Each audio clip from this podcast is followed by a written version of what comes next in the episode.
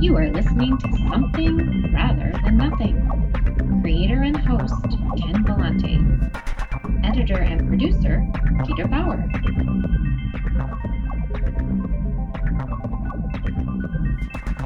This is Ken Vellante with the Something Rather Than Nothing podcast. In this episode, we have Jacob uh, Ferencik, who uh, I encountered through uh, a, a, book uh, that he's written. Uh, the book is called Up in the Air Christianity, Atheism, and the Global Problems of the 21st uh, Century. And um, with some kind of follow up conversations with Jacob, learned about the, the, the book, his philosophical. Um, uh, project um, that I'll allow him to talk about. But uh, uh, really excited to have you on, Jacob. And uh, can you uh, let the listeners uh, know a little bit about yourself, about the book, and where we're talking to you, where you from, where where you are right now?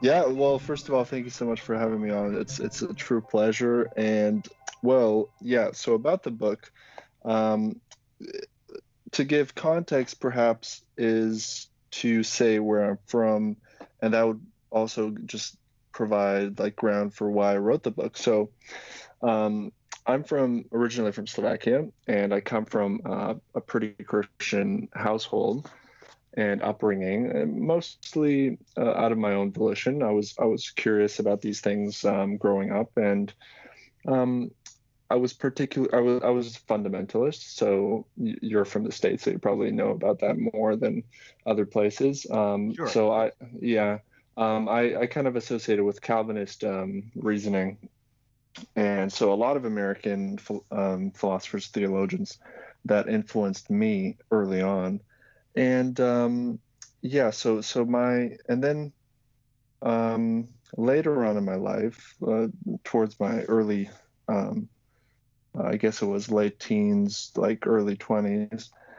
Um, I'm 24 now, so I'm still quite young. And um, at, at, about that time, I started kind of realizing that the world is bigger, um, more grand, and there's just a lot more going on than than I expected in my youth, as most people realize. And and so I just had kind of a um, um, a time to reflect um, I was living in Oxford at the time um, in England. I lived in Portsmouth as well on the south coast. And uh, at that point, I kind of reflected more on my religion and started reading philosophy more broadly and um, came into association with the new atheists, you know, Sam Harris, Christopher Hitchens, Daniel Dennett, Richard Dawkins.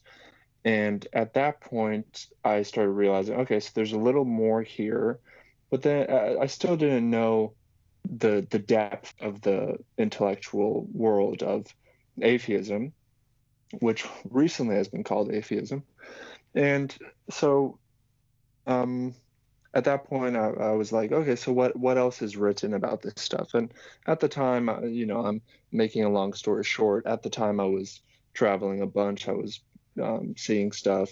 I dropped out of uh, uni. I was studying forensic psychology actually in Portsmouth and so I, I, traveled to Oxford and then went to Slovakia, went went to Greece, and all these places. Was living kind of the dropout uh, kind of lifestyle, and um, and I decided finally to go back to Canada, where I'm originally also from. I'm a dual citizen, uh, raised in in Canada for eight years, and and so I came back to Canada, and I was like, okay, so what am I going to do? Uh, what am I going to study? What am I going to do? And um, I happened upon a book by Peter Watson, and this is, I credit this book largely to my aw- awakening to the depth of atheism. Uh, the book is called The Age of Atheists. And at that point, I realized, okay, so there's a lot going on here. And it's a 600 page volume. And yeah, yeah. So at that point, I was like, okay, there's a lot here and and so and that's kind of where i into so that that that's kind of a background of of my religious uh, leanings up to up to that point yeah yeah and you know speaking of philosophy and i, I might be uh, my my knowledge my knowledge of you know calvinism uh, in particular probably has only come through uh, philosophy or if it's use. If I recall properly, in um, uh, uh, the Protestant Ethic and the Spirit of Capitalism by Max Weber, he uses Calvinism as a as as a basis as a stand-in for Protestant thinking and um, kind of an, an economic uh, analysis. But Calvinism, of course, with um, a strong piece of uh, predestination and the mm-hmm. concept of the calling uh, for work. Would that be an you know accurate, just kind of basic kind of uh, uh, a way? Yeah. Laying, laying it out. Mm-hmm. Calvinism is associated with um, a, a, number of uh, schools. So Augustine originally, Paul, and and also Aquinas were they they wouldn't call themselves Calvinists. Of course, that came later after John Calvin. But John Calvin wouldn't call himself a Calvinist either. That were his followers. And, and actually, Calvinism came in response to the Arminian school of thought, which which was kind of in juxtaposition to the um, the predestination, as you were saying, um, teaching of Augustine and most of Christendom actually up until that point. And um, yeah, so Calvin Calvinists basically just sat down and said, okay, so what do we believe in? And they just said that they believe in the juxtaposition of the Arminian school. And so they came up with the five points of Calvinism, which are um, um, the tulip, which is total depravity, unconditional love, limited atonement, irresistible grace, and the perseverance of the saints. And so all of those kind of came in um, as a response to, to the Arminian school. And so, yeah, as you said, um, predestination based on Romans 9 and a bunch of other verses, Ephesians 2 8, um, verses in the Bible, passages in the Bible that kind of stress this God's electing of his chosen people, of Israel, of, um, you know, of, of um, pagans later on, as Paul, as Paul was witnessing to pagans. And and um, and and just kind of yeah. So the the doctrines appealed to me, and yeah, total depravity as well. Uh, it seemed that all of the teachings were in connection to scripture and they were scripturally supported. And then also there was more of an intellectual inclination with the Calvinists, especially the neo Calvinists of today. So those would include R.C. Sproul, um, Albert Mohler, Steve Lawson, um, Matt Chandler, Mark Driscoll, and John Piper, you know, more known ones in American um, evangelicalism. A number of which have passed away, actually. R.C. Sproul, Ravi Zacharias, J.I. Packer, big, um, big Calvinist Christian names, have um, passed away recently. So there was also that. But, um, but yeah, so that is kind of the theological backbone of my um, youth. Yeah. Yeah. Uh, uh, well, and, and, and, and thank you. And I want to go, I want to, I want to uh, build uh, a little bit on there too, on uh, what you mentioned about, about your, about your youth. And, you know, as far as for purposes of discussion, Jacob, it's, it's, it's really helpful for me to understand kind of like the narrative form of kind of like your intellectual journey, right. And what you try, uh, what you're what what you're doing uh, with your book. And I think a lot of philosophers or theologians and, and others can understand like living as as that journey uh, of learning. Uh, but you, you, mentioned a little bit about um, about when when you were younger. Do you do we ask about what you were like uh, when you were younger? And I know you made made a couple comments related to that. But how did you uh, how how did you view I don't know like things like intellectual matters or philosophy or questioning or creating things? What was your relationship, you know, back then? I mean, did you think about writing a book? Did you think about creating? Yeah, I, actually, I, well, I was always I, I had a number of inspirations when I was young, and people I looked up to, among which were C.S. Lewis um, Clive Staple Lewis, the the famous uh, Christian writer. He wrote um, Mere Christianity, which was a kind of defense of the faith, a collection of BBC talk radio um, during the the um, span of World War II, which was then collected into a book. And, and of course, the Chronicles of Narnia and Screwtape Letters and a number of other influential works.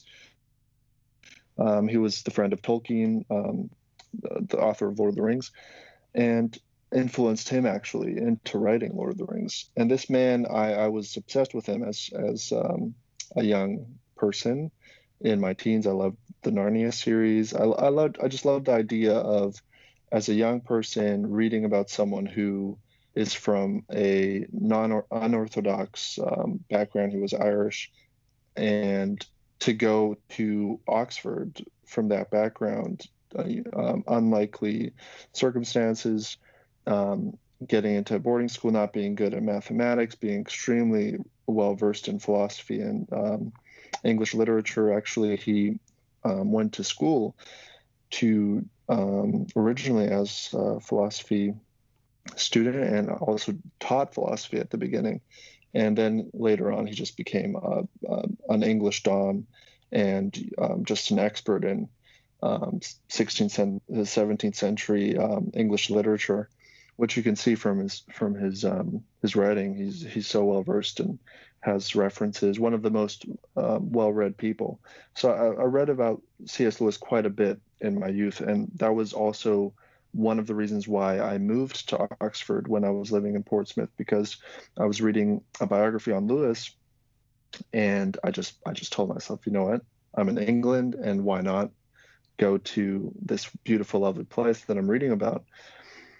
And and yeah so so as as um as a young man uh, you know you aspire to create. And i and, and i was creating stuff at, at the time i was doing um, blogging and that became quite a big quite big of a habit um, when i started university um, i published now 350 blog posts something over that and um, so yeah so but originally that was my influence for sure. C.S. Lewis, among the the other ones, of course, Mark Driscoll, Matt Chandler, John Piper, those really influenced me for my Christian leaning. But then, of course, I abandoned that whilst I was in in Oxford, actually. So so it was an interesting kind of. Um, I moved there because of that, but then in the end, I I, I left it.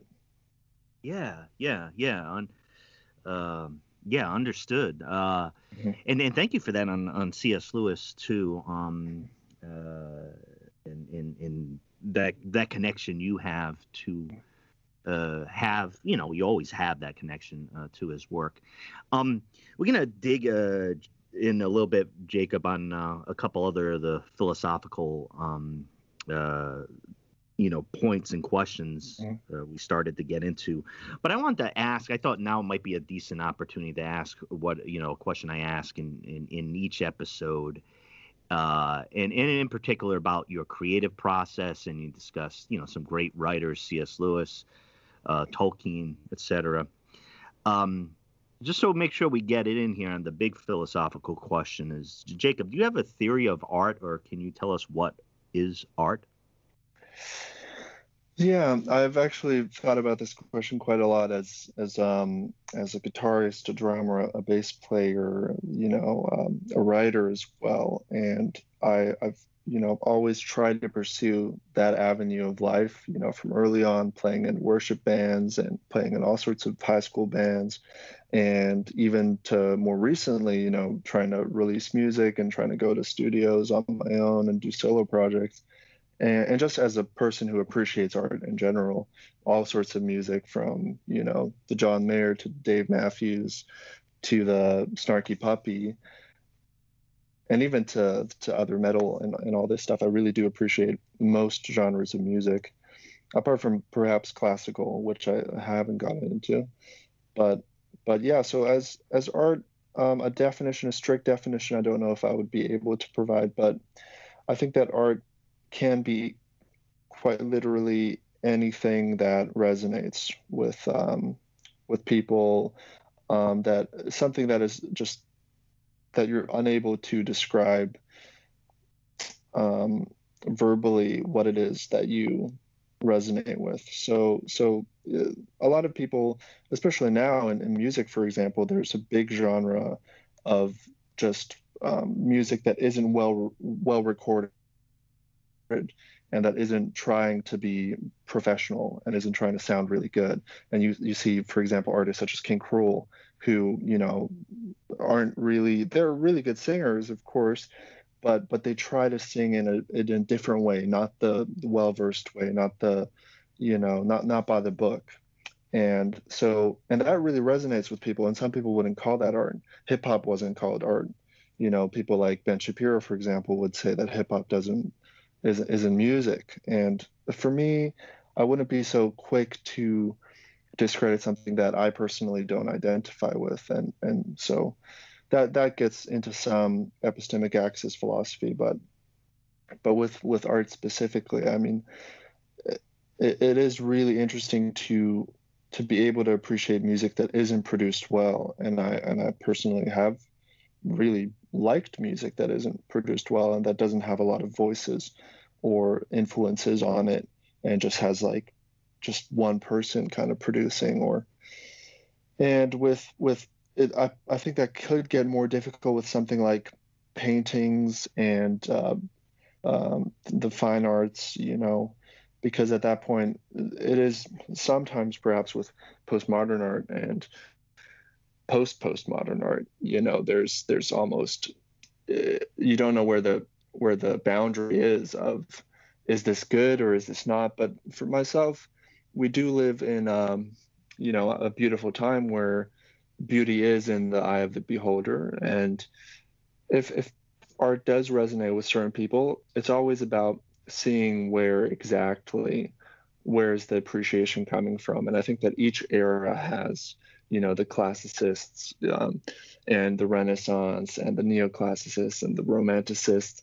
Each era of art really has a something that they dislike about those who preceded them and something that they disc- somehow they discredit their work and say that it's not really art and this is more complicated or anything or something like that. But i think that i personally do appreciate the simplicity. And one of my favorite drummers who played with everyone from you know he's played on david letterman show for for years steve jordan and he's played with pretty much every musician. Um, even for john mayer his trio for example he he said simplicity is not stupidity. And in music i mean that is completely true. Uh, well, thank you for that answer, Jacob. Uh, and it's great, great to hear about um, some of your background uh, in, in in music in music as well. Um, and uh, I appreciate your thoughts, your philosophical thoughts on on on art, and uh, you know, and applying it to the work uh, that you do uh, in, in in music. Uh, one of the one of the things about uh, your book that I'd I'd love for you to go into a bit more is that obviously with the subject matter in your own personal journey as far as answering questions you know, uh, metaphysical questions. You know, is there God? Um, you know, and that's of course relates to something rather than nothing question mm-hmm. relates to it.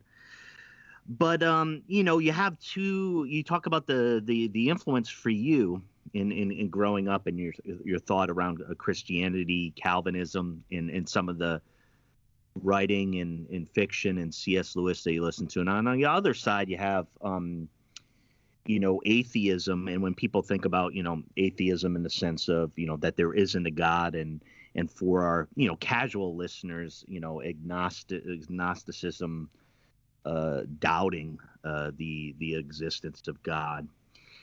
It, it, you know and it's it's it's obvious to a lot of folks that um, a lot of the political culture at least the political culture that's been uh, around in the united states recently over the last few months and some of the kind of pitched political or ideological conflicts um, that that have arisen.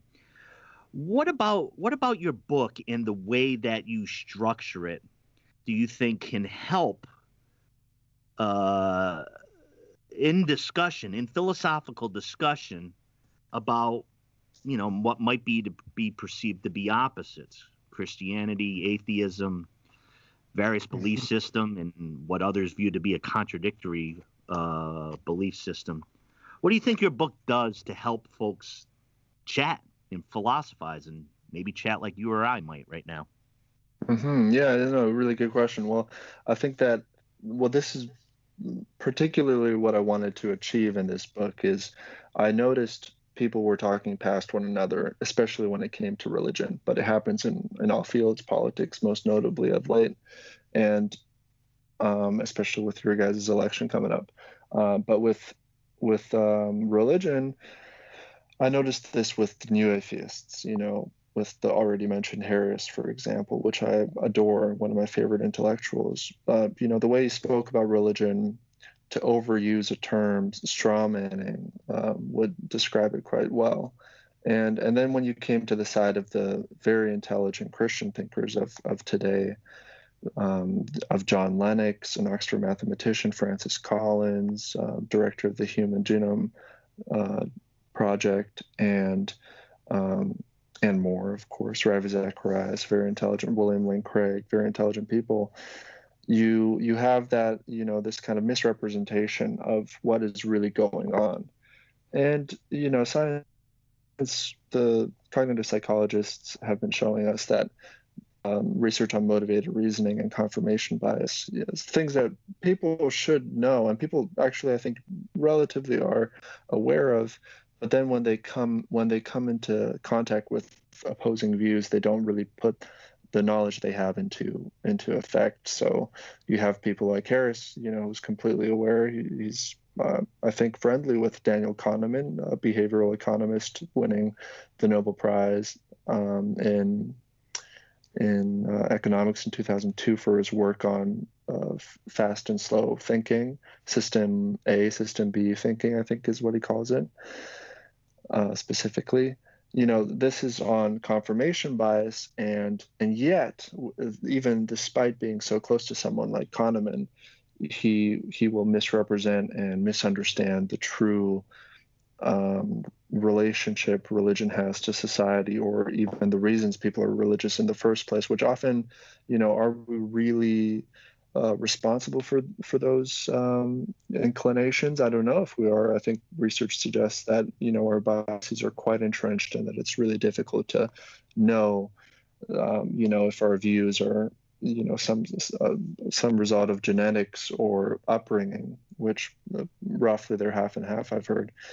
So but with my, with my book, I, I chose to write and with that in mind, I chose to write knowing that people misrepresent and they don't take this into consideration, and so I chose to divide the book into um, for and against arguments. So the, the first chapter, uh, Christianity and and the Age of Unreason, which Susan Jacoby, an incredible writer, um, spoke of, and and then kind of represent the argument for Christians dealing with the age of unreason, you know, have this mass um, society believing in fake news and misrepresenting and being quite uneducated. What is that phenomenon? Is it a problem? And and you know, do Christians have a really good answer for it? And can Christians urge people to reason well and use evidence and arguments and reason and logic? And are there limits to reasoning which i believe there are crucial limits to, to reasoning. And so but i represent that argument and i propose the strongest argument. This is something that donald davidson an american philosopher proposed infamously. John stuart mill talked about it and and others have talked about it. It, it is the way john stuart mill said in on liberty that we are to represent the argument of the opposition in the best possible way and then and then deal with it, you know, and see and see whether they agree in a way that they would the opposition would agree with. And so that's something I, I hoped to do in, in my book. And, you know, it's up to my Christian friends, uh, which I, I have quite a lot of, you know, to give me feedback on. But thus far, it's been pretty positive. And even in writing the book, I, I, I made sure to send manuscripts rough drafts of the manuscript to to people who um, who are learning about about these things or people who are um, have been Christians for for most of their lives and are more intellectually minded. Yeah, and I I, I love I, I love um, your project, and if if if I could. um, you know, I I relate to it um, myself, and I think everybody relates to it if they're interested in, in taking a look at these larger questions. Um, you relate to it in, in in your own way, and um, you know, I've been thinking about these questions for a long time. I've studied, uh, you know, philosophy at the University of Rhode Island, and then uh, mm-hmm. masters in philosophy at Marquette mm-hmm. University. But you know, I've been away from the academic setting. Uh, mm-hmm. um, you know, more or less for about um, uh, 20 years after teaching uh, uh, philosophy at the University of Rhode Island uh, for a year. Mm-hmm. mm-hmm. Now, one of the things that I, I, really like about the questions that you bring up um, is because, you know, I think I think about the conflicts that that people have, and you know, I think some of those uh, are are theoretical, right? And I think some of those uh, are behavioral, right? And both of these things I- interact. And so by on the theoretical, you, you I mean, you you you kind of lay out, you know, the kind of the the general conflict and, and thought around that.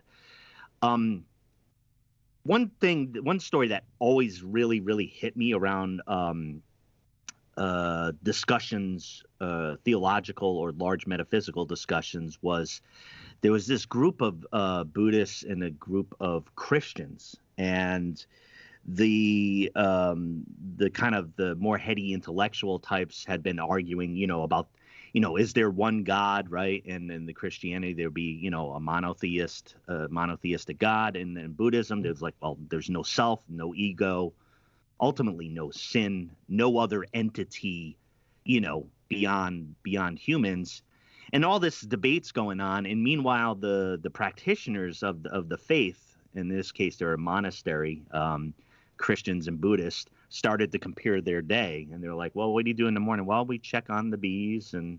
What do you do after that? Well, we prepare some breakfast and then we take a walk. And they compared their days and they were the same. mm-hmm. they their, their, schedule is the same. Uh, it didn't it, it, it didn't matter. So that always like intrigued me so deeply because mm-hmm. I had mm-hmm. found myself so entrenched on the intellectual or the ideological uh, metaphysical opposition, and then mm-hmm. Some of the yeah. practitioners of the faith saying, "Well, not a whole lot separating my day from from from yours." And obviously, that's not a solution. Um, but mm. um, a very intriguing thought in kind of a way that I tried to see how can you bridge the the differences. How different are we when we go about the day? And some of us are going to be very different, right? Um, yeah. But there might be more overlap than we'll we'll admit intellectually or behaviorally. Yeah. No, actually, that's that's a really good point. I mean, I personally, one of the reasons why I dislike my own field of philosophy, your field, is because we do get boggled down in these metaphysical, ontological, epistemological questions when when really you look outside and you just see people finding ways to behave morally, you know, and finding ways to be decent to one another without even knowing what utilitarianism, deontology, or the virtue ethics are. And and you have that within religion and you know as you said uh, that's a really good example um, with buddhist monks and you know the various different eastern religions and you had it 2000 years ago with the pre-socratics and the socratics and the um, all these various different schools of thought and so yeah i think that that is a there's there's large research um, eric schwitzgebel i think his name is um, actually showed that moral philosophers are not more likely, with a number of studies, he showed that they're not more likely to um, clean after themselves after conferences, uh, respond to emails to students, and a number of other um, than than other professors.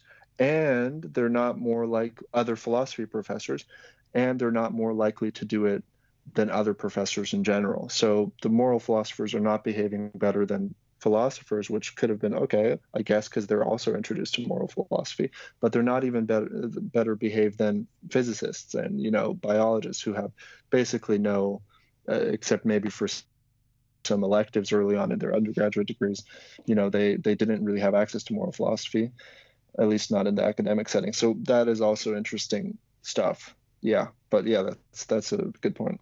Well, yeah, and, and I think uh, I, I really enjoyed uh, and, and really latched on to what you had said as far as I think it, it might have come out of, of Mill of uh, presenting the argument, uh, presenting the argument and presenting in a way that is is fair, that uses common or proper terms to calibrate and to, ex, you know, show what you're saying. The other argument that we see many of the times is, of course, you portray your opponent's argument in the most silliest of fashions and the most ridiculous, and then just wipe it right mm-hmm. out of the way. And and uh, people using kind of ad hominem attacks to attack yeah. saying what. And uh, so um, you, you, get right after this too, and it's it's part of one of the questions we had uh, talked about, um, Jacob uh, you're talking, you know, Christian Christianity and atheism in this in this battle, uh, or, or the way that we think about it, kind of maybe the theoretical uh, conflict in a very, uh, you know, we think of 21st century, we think of the year 2020, and various fractures that can be observed around the world uh, and, and stresses um, due to a pandemic. But the age-old question sits back um, I think in in your study and back behind your thoughts is the question of morality that you just brought up, or or mm-hmm. how how people behave. And the common criticism of of atheism is what is the moral what is the moral framework? Uh, how do we how do we evaluate behavior without a larger arbiter or or standard? And I know you have some thoughts on that. Do you want to talk about atheists can they be moral in morality? Yeah, it's it's actually it's one of the more common questions atheists get because that is I, I mean I remember when I turned to atheism, uh, 1920, and that was my first thought was among my first thoughts that I remember is like okay so so what do I what can I get to do now and what do I do? Um, you know there was kind of this ambivalence or um, you know the, the unknown and and so but with with morality i think atheists have as good a job if not better um, at, at providing a consolable moral world. So first of all um, much of our moral understanding has to do with our genes. And you know kin altruism early on developing in hunter-gatherer societies. And you see this not only in with early, um, you know, Homo sapiens, etc. You see it with um, other species, non-human animals as well. You see cooperation in in species that are separate from our animal tree.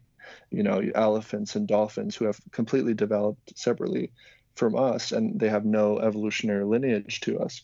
And so, kin altruism is a perfectly relevant standard to um, translate or to, to look at to see whether there is any um, moral understanding. And we see that there is some morality, and you see it in animals. Of course, it's not as developed because of cognitive um, capabilities that are completely different and uh, linguistic capabilities. And we've developed culture and society and writing.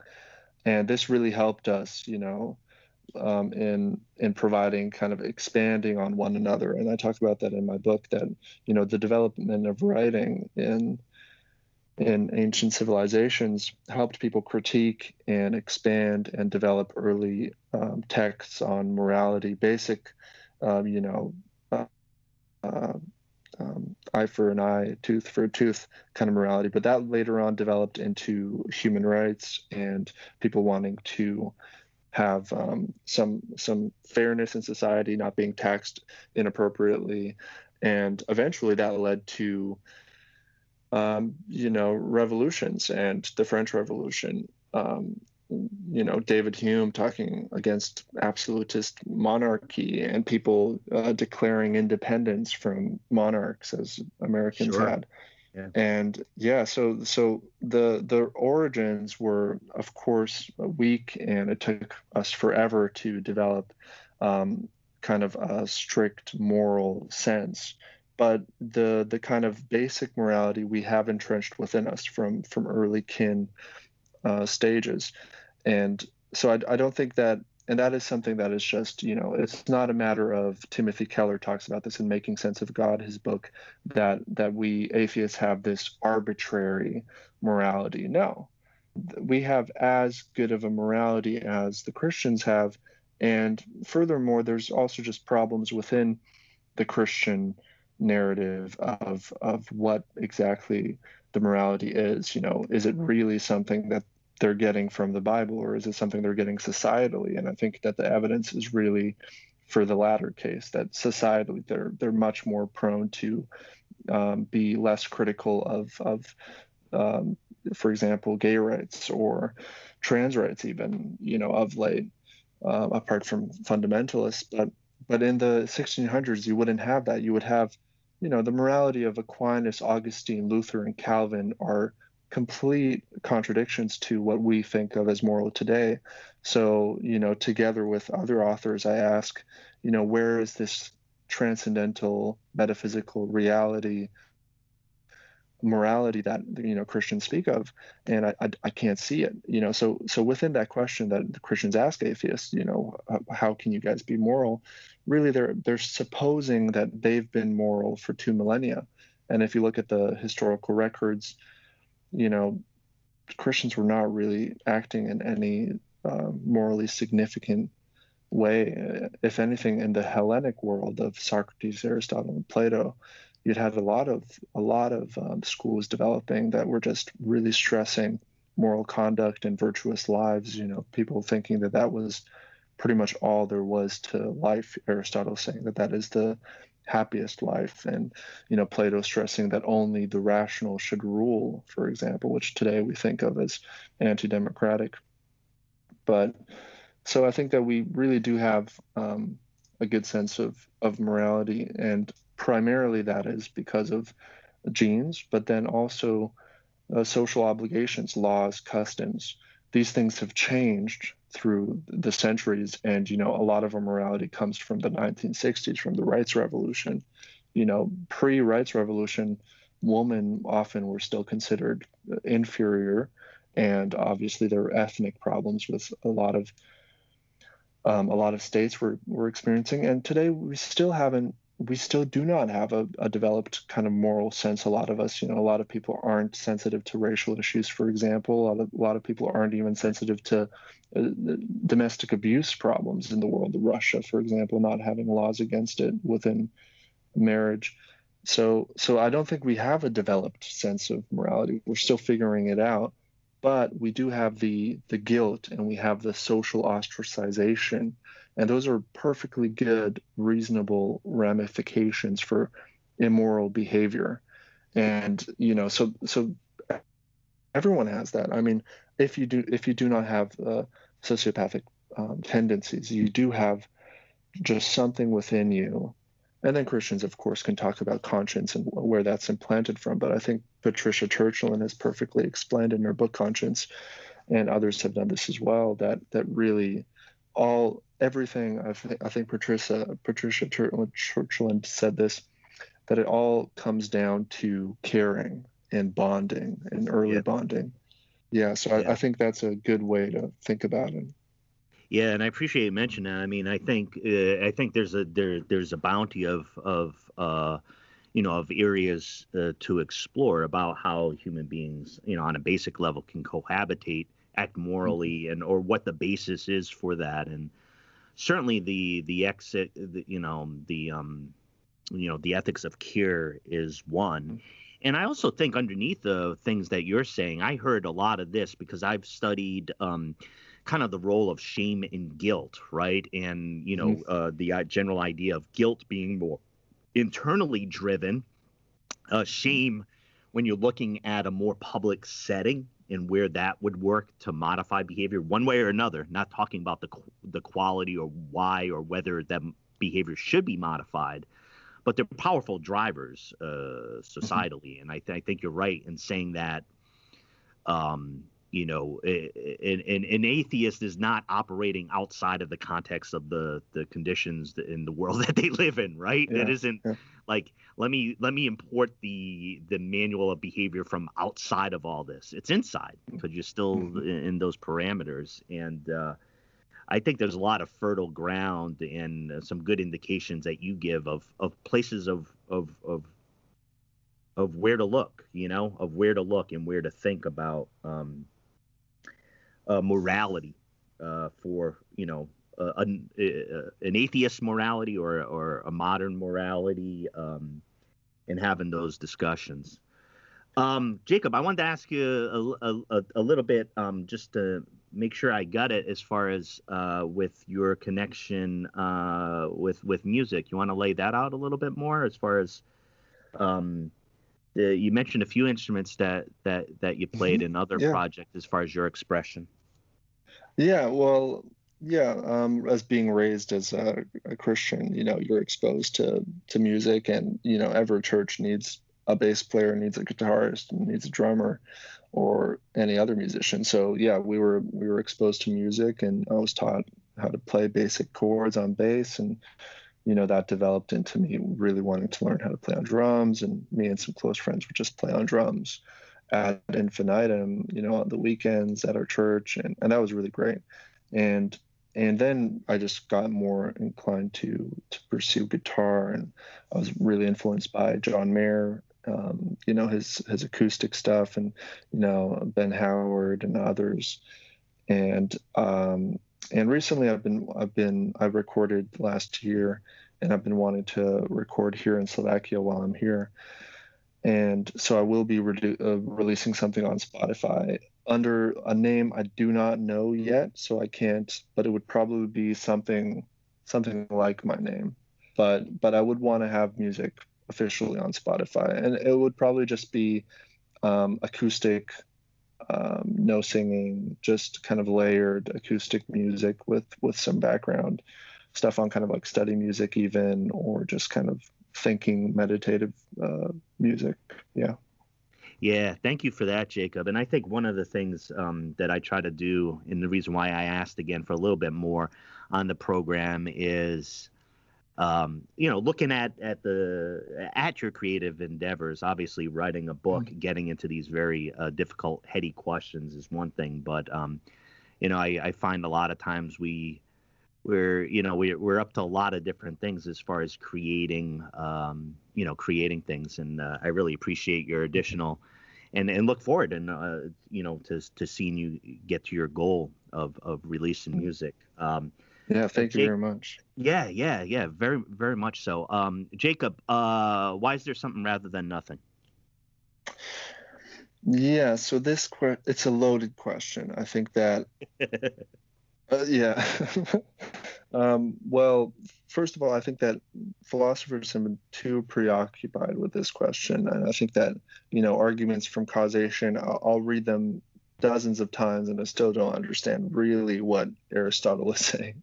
Sure. And sure. and so yeah, but you know, so that that's my understanding of this question is that up until John Locke the and Newton, you all of the discussion about the the question for for why is there something rather than nothing was pretty much pointless. The epistemic ideal, you know, of Plato and Aristotle of focusing on the primary cause was kind of a waste of time, I would say. And I think that philosophers would crucify me for this, especially you know in metaphysics and and in all these. Very because, legitimate. Yeah, they, yeah, absolutely though. Yeah. Yeah, yeah, exactly. Well, as someone you you're from metaphysics, your background. I mean, I I will read these explanations and I, I really don't understand how how they have any bearing on the world but I mean that is also uh, kudos to them for their intelligence of really getting at why why but but then the problem with those explanations I think is that and John Locke kind of talked about this and Newton talked about this and Galileo specifically you know scientists they were saying that that um, we sh- we needn't know the primary cause. We don't have to know you know the things that are to them they explained it as the unexplainable. We need to explain basic natural phenomena. And so with this question, I look to evidence of basic natural phenomena. And you know, some scientists have been talking about empty empty space and really that there wasn't such a thing as complete nothingness, that there was something. And I think that, you know, maybe I for myself as not a trained scientist and and I only dabble in the popular science. I don't even look at the scientific literature. I would I would I find that a completely justifiable position. I don't really know why there has to be nothing strictly speaking, you know, as a no thing. I can imagine um, all sorts of, you know, different a type of matter or uh, a type of empty space, which isn't really nothing for my understanding of it. It's it's it's it's, it's atoms and it's some it's some sort of antimatter or, or dark energy or something like that. Yeah, sure, sure. Yeah. So so that's that that would be kind of my explanation is that I don't think we need a primary cause. I don't I don't think we need and and then also it, you're you're really quickly jumping into the god of the gaps argument if you jump to monotheism, you know, and and you're jumping into all sorts of conclusions. I don't think that there's any any satisfa- satisfactory position for someone who is, uh, you know, strict logician. You know, there's no logical explanation. I think that even well, physicists will disagree about this uh, ad infinitum. You know, you'll have physicists who say that there's there's no possibility of there of this happening, and you'll have physicists like Lawrence Krauss saying that that that it's completely reasonable. And for myself as a layperson, it's really difficult to make sense of it.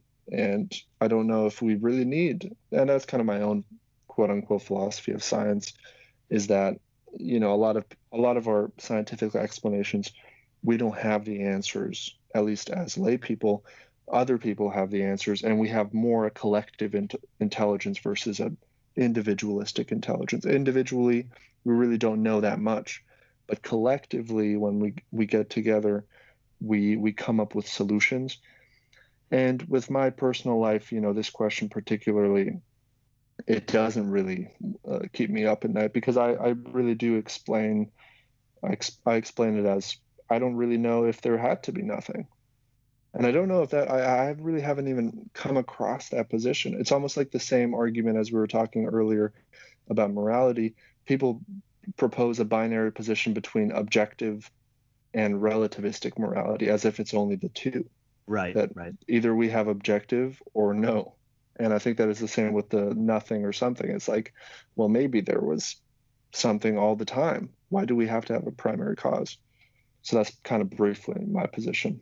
Well, no, and I appreciate that too. I found that, uh, you know, as as a backdrop, uh, backdrop and prompt, around uh, creativity. But of course, the large metaphysical question, I've been very influenced by um, the science that I've studied and read, showing that the the the the the way that this question and other questions are framed, uh, you know, might just be outmoded, right? It might just be mm-hmm. outmoded on the something and, and, and nothing. And uh, reframed maybe Krauss or others in that circle, uh, as I mentioned before, saying, why is there something, right? Like move away from the nothingness uh, and, and, and kind of get away from larger questions that there needed to be, you know, the void and pointing to the void as an kind of outmoded concept, you know, pre-scientific yep. almost. So, definitely a lot of uh, ways to engage around this uh, question, and, uh,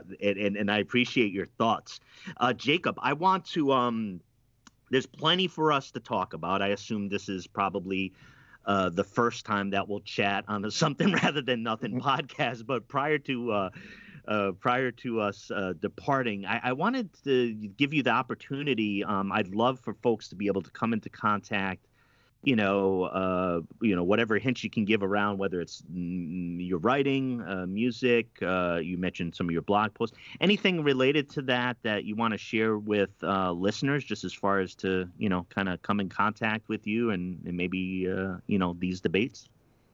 Yeah, um, I well, my book is on Amazon, and I guess um, I I have an Instagram devoted to my guitar and I have an Instagram that's much more active, devoted to uh, um, kind of travel and book reviews. So I, I, published around 200 book reviews on on that Instagram account, and now I just primarily focus on kind of travel stuff. So I'm a, kind of a history nerd, and so I like to post about some hist- historical stuff going on in Europe and and even in the West. And so if people want to get in touch, that's jacob.ferencik.official and it's uh, jakub dot f e r e n c i k.